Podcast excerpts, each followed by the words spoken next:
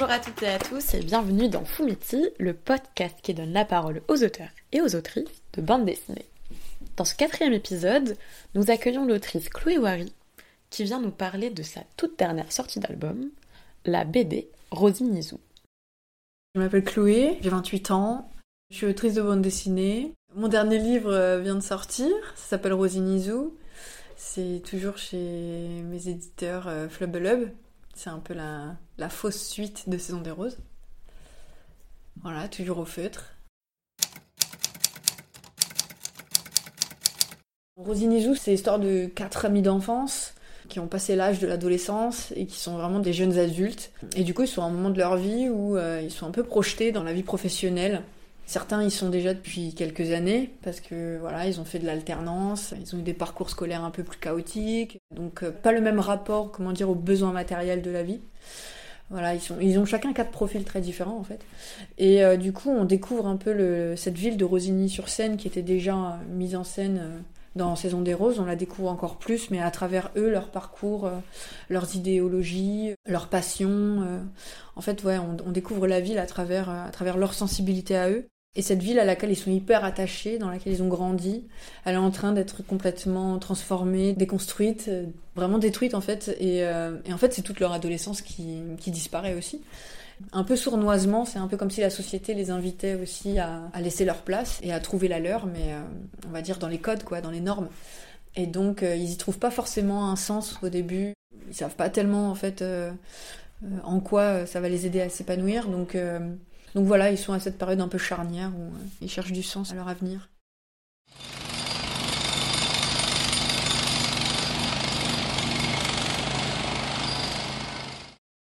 Il m'a semblé euh, qu'il se passait quelque chose d'hyper important là. L'arrivée des JO euh, et la récupération du break, j'ai compris que, que c'était inédit, parce que c'est la première fois que le break est en discipline olympique. Et d'ailleurs, les prochains JO qui auront lieu pas en France, mais euh, aux États-Unis, je crois, à LA, ils reconduisent pas le break. Donc en fait, ça se passe vraiment que à Paris là. Et euh, j'ai assisté à un festival euh, à la place à Châtelet, et il y avait des conférences justement sur sur ça, sur à quel moment en fait on trahit les valeurs hip-hop et l'ADN hip-hop en cautionnant en fait cette récupération par l'institution olympique. C'est hyper intéressant parce que euh, ça met en lumière les rapports de force qui existent depuis des années. C'est un peu la base de, mes questionnements. C'est euh, comment, en tant que, petit artiste, où, est-ce que tu trouves ton expressivité et à quel moment cette expressivité-là, elle reste euh, pure, entre guillemets? À quel moment, en fait, tu es nécessairement récupéré par le système? Et du coup, bah, j'ai senti qu'il se passait vraiment ça là par rapport au break. Puis la rencontre avec des danseurs, euh, d'écouter leur euh, bah, comment est-ce qu'ils ils vivent ce truc-là, parce qu'ils sont hyper concernés. Bah, je trouvais ça ça, ça, ça a beaucoup nourri le personnage d'Okme, auquel j'ai cru moi. Donc, euh, donc j'espère qu'il est, qu'il est qu'on y croit aussi quoi. Dans la BD, le Battle Zoo, ça se passe vraiment sur, le, sur le terrain sur le terrain où euh, le bâtiment de Cœur de Cité a été détruit. Donc c'est un moyen de se réapproprier le terrain, de réoccuper l'espace qui nous a été confisqué, en fait, et de dire, bah en fait, on est là, on existe, et euh, on peut faire vivre cet endroit-là euh, sans, sans forcément qu'il y ait l'infrastructure pour. C'est-à-dire qu'à partir du moment où nous, on a ce désir, on a cette, cette passion-là, et qu'on arrive à, à célébrer ensemble, en fait, ce moment, cet instant, on peut faire de ce lieu un lieu de connexion, euh, même si les murs ont disparu, quoi. Et donc le Battle Zoo qu'on a fait nous à Viltaneuse, alors c'était dans une médiathèque, c'était beaucoup plus encadré, beaucoup plus léché, parce qu'il y a une expo, il y a un machin. Mais quelque part, on a fait se rencontrer aussi des publics qui parfois communiquent pas. Un peu comme ce qui s'est passé avec le foot, avec Saison des Roses. Tu fais se rencontrer les footeux avec les, les lecteurs, les lecteurs de BD euh, geeks et, euh, les sportifs. Euh, et, en fait, on, fait des expos, on fait des tournois et on, casse un peu les, espèces de frontières qu'on pourrait euh, se mettre entre les disciplines. Déjà, je filme fait les danseurs quand euh, je suis, quand j'assiste à un battle. Et en fait, après, je remets la vidéo et je fais des, je fais des pauses quoi. Et du coup, le mouvement, en fait, il est jamais, euh, il est jamais net. Parce que quand tu me poses sur une vidéo, bah voilà, c'est jamais net. C'est pas comme si c'était une photo prise sur l'instant. Et du coup, ça me permet de, de garder cette incertitude dans les corps et dans les mouvements. Et donc, euh, j'ai l'impression que c'est que c'est plus vivant en fait, que c'est un peu moins figé. Parce que bah forcément en fait le dessin il est figé. Donc euh, pour parer à, ce truc-là, euh, le fait de pas finir les lignes, de pas finir les formes, c'est une espèce de, détournement de, de, l'image fixe en fait. En fait, pour chacun de mes personnages, j'ai été en, infiltration, quoi. Enfin, c'est clair et net, quoi. J'avais, enfin, j'étais obligée parce que sinon, sinon ils ont pas de chair, ils ont pas de, en fait, mes personnages, c'est comme s'ils existaient pour de vrai, donc il faut que je trouve leur décor dans la vraie vie pour ensuite le dessiner.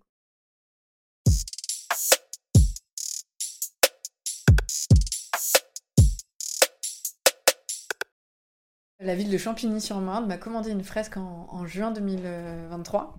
On a passé tout l'été à peindre, euh, alors pas en continu, mais sur plusieurs jours, euh, parce qu'il y avait 23 mètres quand même à faire. Moi, ma maquette, déjà, elle fait 1m50. donc, euh, donc voilà, il nous fallait le temps de reproduire. Je dis nous parce que j'ai pas été toute seule à peindre. Il y a un, agent de la médiathèque, en fait, qui est lui-même très, très doué, très talentueux, qui, a fait d'ailleurs une bonne partie de la fresque, en fait. Et il y a eu aussi euh, une journée participative où on a fait venir l'école de foot de la ville. et puis après, c'était ouvert, donc en fait, tout le monde Il y a plein de gens qui ont participé à peindre.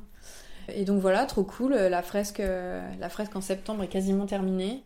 Je fais des petits détails euh, de finition. Euh, je rajoute euh, Rubiales Fuera en, référence à ce qui s'est passé cet été quand les Espagnols ont été sacrés championnes du monde. Donc voilà, c'est un, un, un, gars de la Fédé espagnole qui a, qui a fait un baiser non consenti à une joueuse. Enfin, un truc de ouf, quoi. On peut, on peut dire le, le Rubiales Gate. Et donc, je faisais dire ça à Barbara dans une bulle. Et j'ai rajouté le Justice pour Naël, puisque, euh, puisque voilà, on était aussi, on sortait de, cet été d'émeutes et qui, avait vraiment remué toutes, euh, bah, toutes nos banlieues. Et donc, euh, ben voilà, j'ai eu envie d'ancrer dans l'époque, en fait, la fresque et de jouer encore plus sur ce côté miroir, en fait. Parce que de base, moi, mes livres, ce sont des fictions, mais en fait, voilà, bah, comme je te le dis depuis le début, je, m'inspire beaucoup de, de, ce que je vois, de ce que je vis. Et donc, euh, c'était un peu comme si c'était mes personnages tout d'un coup qui, euh, qui, récupéraient notre réalité à nous pour, euh, pour servir leur décor à eux. Et on, on l'inaugure le, le, 7 octobre, séance de dédicace prévue et tout. en fait, à l'inauguration, il n'y a personne. Il n'y a personne de la qui est là. Enfin, vraiment comme si. Je sais pas, alors moi, on me dit qu'il y a des imprévus, etc. Mais ça, vraiment, ça sent un peu le boycott. C'est assez étrange. Et en fait, Quatre jours plus tard, euh, on m'envoie des photos et bah, des amis sur place ont, été constatés que la fresque a été repeinte, mais intégralement en blanc, quoi. Donc euh, effacée au bout de quatre jours après l'inauguration. Donc, euh, donc là, je rentre dans une phase où, ok, la mairie ne me répond pas, je sais pas ce qui s'est passé, c'est hyper, hyper violent, quoi, parce que j'ai pas de réponse. Et c'est un, peu, c'est un peu suspicieux, quoi, parce que parce que du coup, je me demande si, euh, si ce que j'ai rajouté à la dernière minute, est-ce que ça a posé problème? Est-ce que le, fait que, que, je, que, j'ancre politiquement parlant cette fresque dans notre actualité à nous, est-ce que c'est ça qui a, qui a généré cette espèce de, revirement? Et en même temps, j'ai aucun message de la mairie pour savoir si c'est vraiment ça, donc euh, est-ce que je me fais des films? J'en sais rien. Et en fait, au bout de dix jours, euh, la mairie m'appelle enfin pour me proposer un rendez-vous. Et donc, euh, voilà, le 2 novembre, euh, on se rencontre. il m'explique que Justice pour Naël, euh, c'était incautionnable pour eux et que c'est ce qui les a menés à, à, commander à un prestataire extérieur bah, le fait d'aller effacer cette petite mention-là, qui représente 50 cm sur 23 mètres de fresque. Et en fait, le prestataire extérieur, il a mal compris et il a tout recouvert. Donc vraiment, ça c'est la version qu'on m'a qu'on m'a officiellement donnée, quoi. Donc, euh, bah, sympa le prestataire parce que j'imagine que c'est quand même pas, euh, c'est pas le même temps, ni le même travail, ni le même prix, je pense, de recouvrir 23 mètres euh, que 50 cm. Mais bon, apparemment, il s'est tapé un délire. Donc, donc voilà. Donc, ils m'ont proposé de la refaire. Donc, donc là, je suis en train de proposer un cadre contractuel et financier pour, pour bah, pour bien encadrer en fait euh, le truc parce que ben c'est quand même du temps, de l'énergie et puis et puis et puis il y a clairement euh, une, erreur quoi qui a été commise de leur part parce qu'évidemment que à quel moment tu fais appel à un prestataire extérieur euh, pour recouvrir pour recouvrir 50 cm de fresque quoi? Moi je comprends toujours pas pourquoi on m'a pas appelé en fait. Pourquoi on n'a pas directement pris contact avec moi pour, pour juste déjà en discuter, parce que en soi, le fait que ça pose problème, c'est quand même déjà en soi, ça pose question. Ou si tu m'as liberté là-dedans, en fait. Et à quel moment euh, demander la justice, c'est un problème, quoi. Donc voilà, c'est très révélateur aussi de la société dans laquelle on vit, quoi, du système déguisé de, de censure, quoi, en fait, qui existe.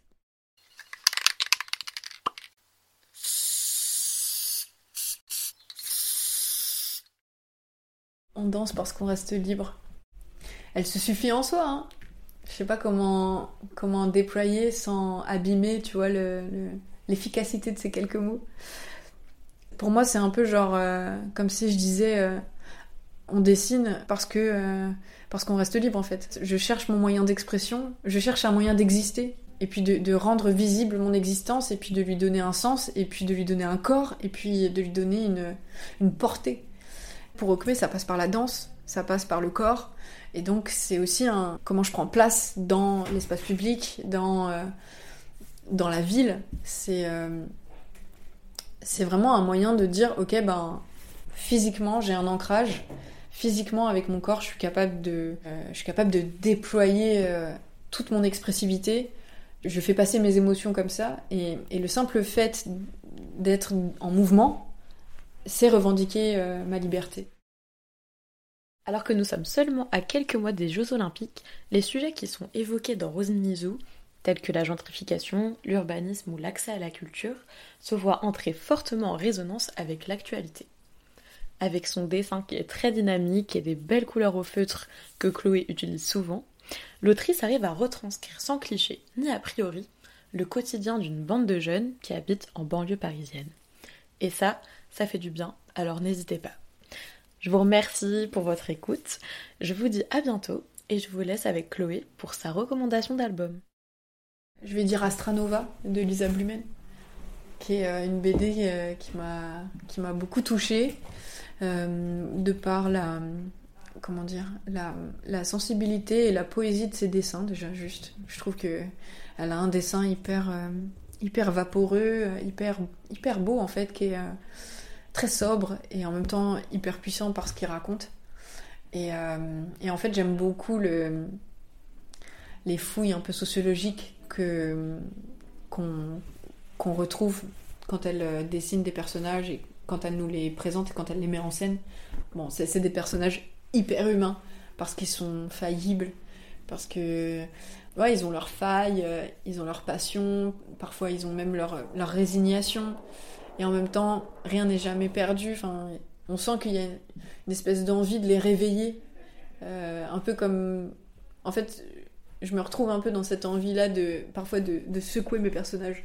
Ils sont dans une espèce de, de somnolence, tu vois, parce que ben, euh, c'est difficile en fait de, de se mettre en action, de se mettre en mouvement. C'est beaucoup d'énergie, beaucoup d'efforts et on a peu de récompenses en fait. On a peu de, on voit pas les effets hein, tout de suite en fait du fait de se mettre en lutte. Et, euh, et du coup, euh, en tant que, on va dire, euh, grand Manitou de ces personnages, bah, je, je, ressens un peu aussi ce truc-là dans, dans, les personnages de Lisa. Je qu'elle a envie de les, de les, secouer, de les stimuler, et en même temps, elle, respecte aussi leur, leur temps d'éveil, leur temps de somnolence, parce que bah, il faut que ça mûrisse, il faut que ça, faut que ça prenne, faut que ça, ouais, faut que ça grandisse en eux.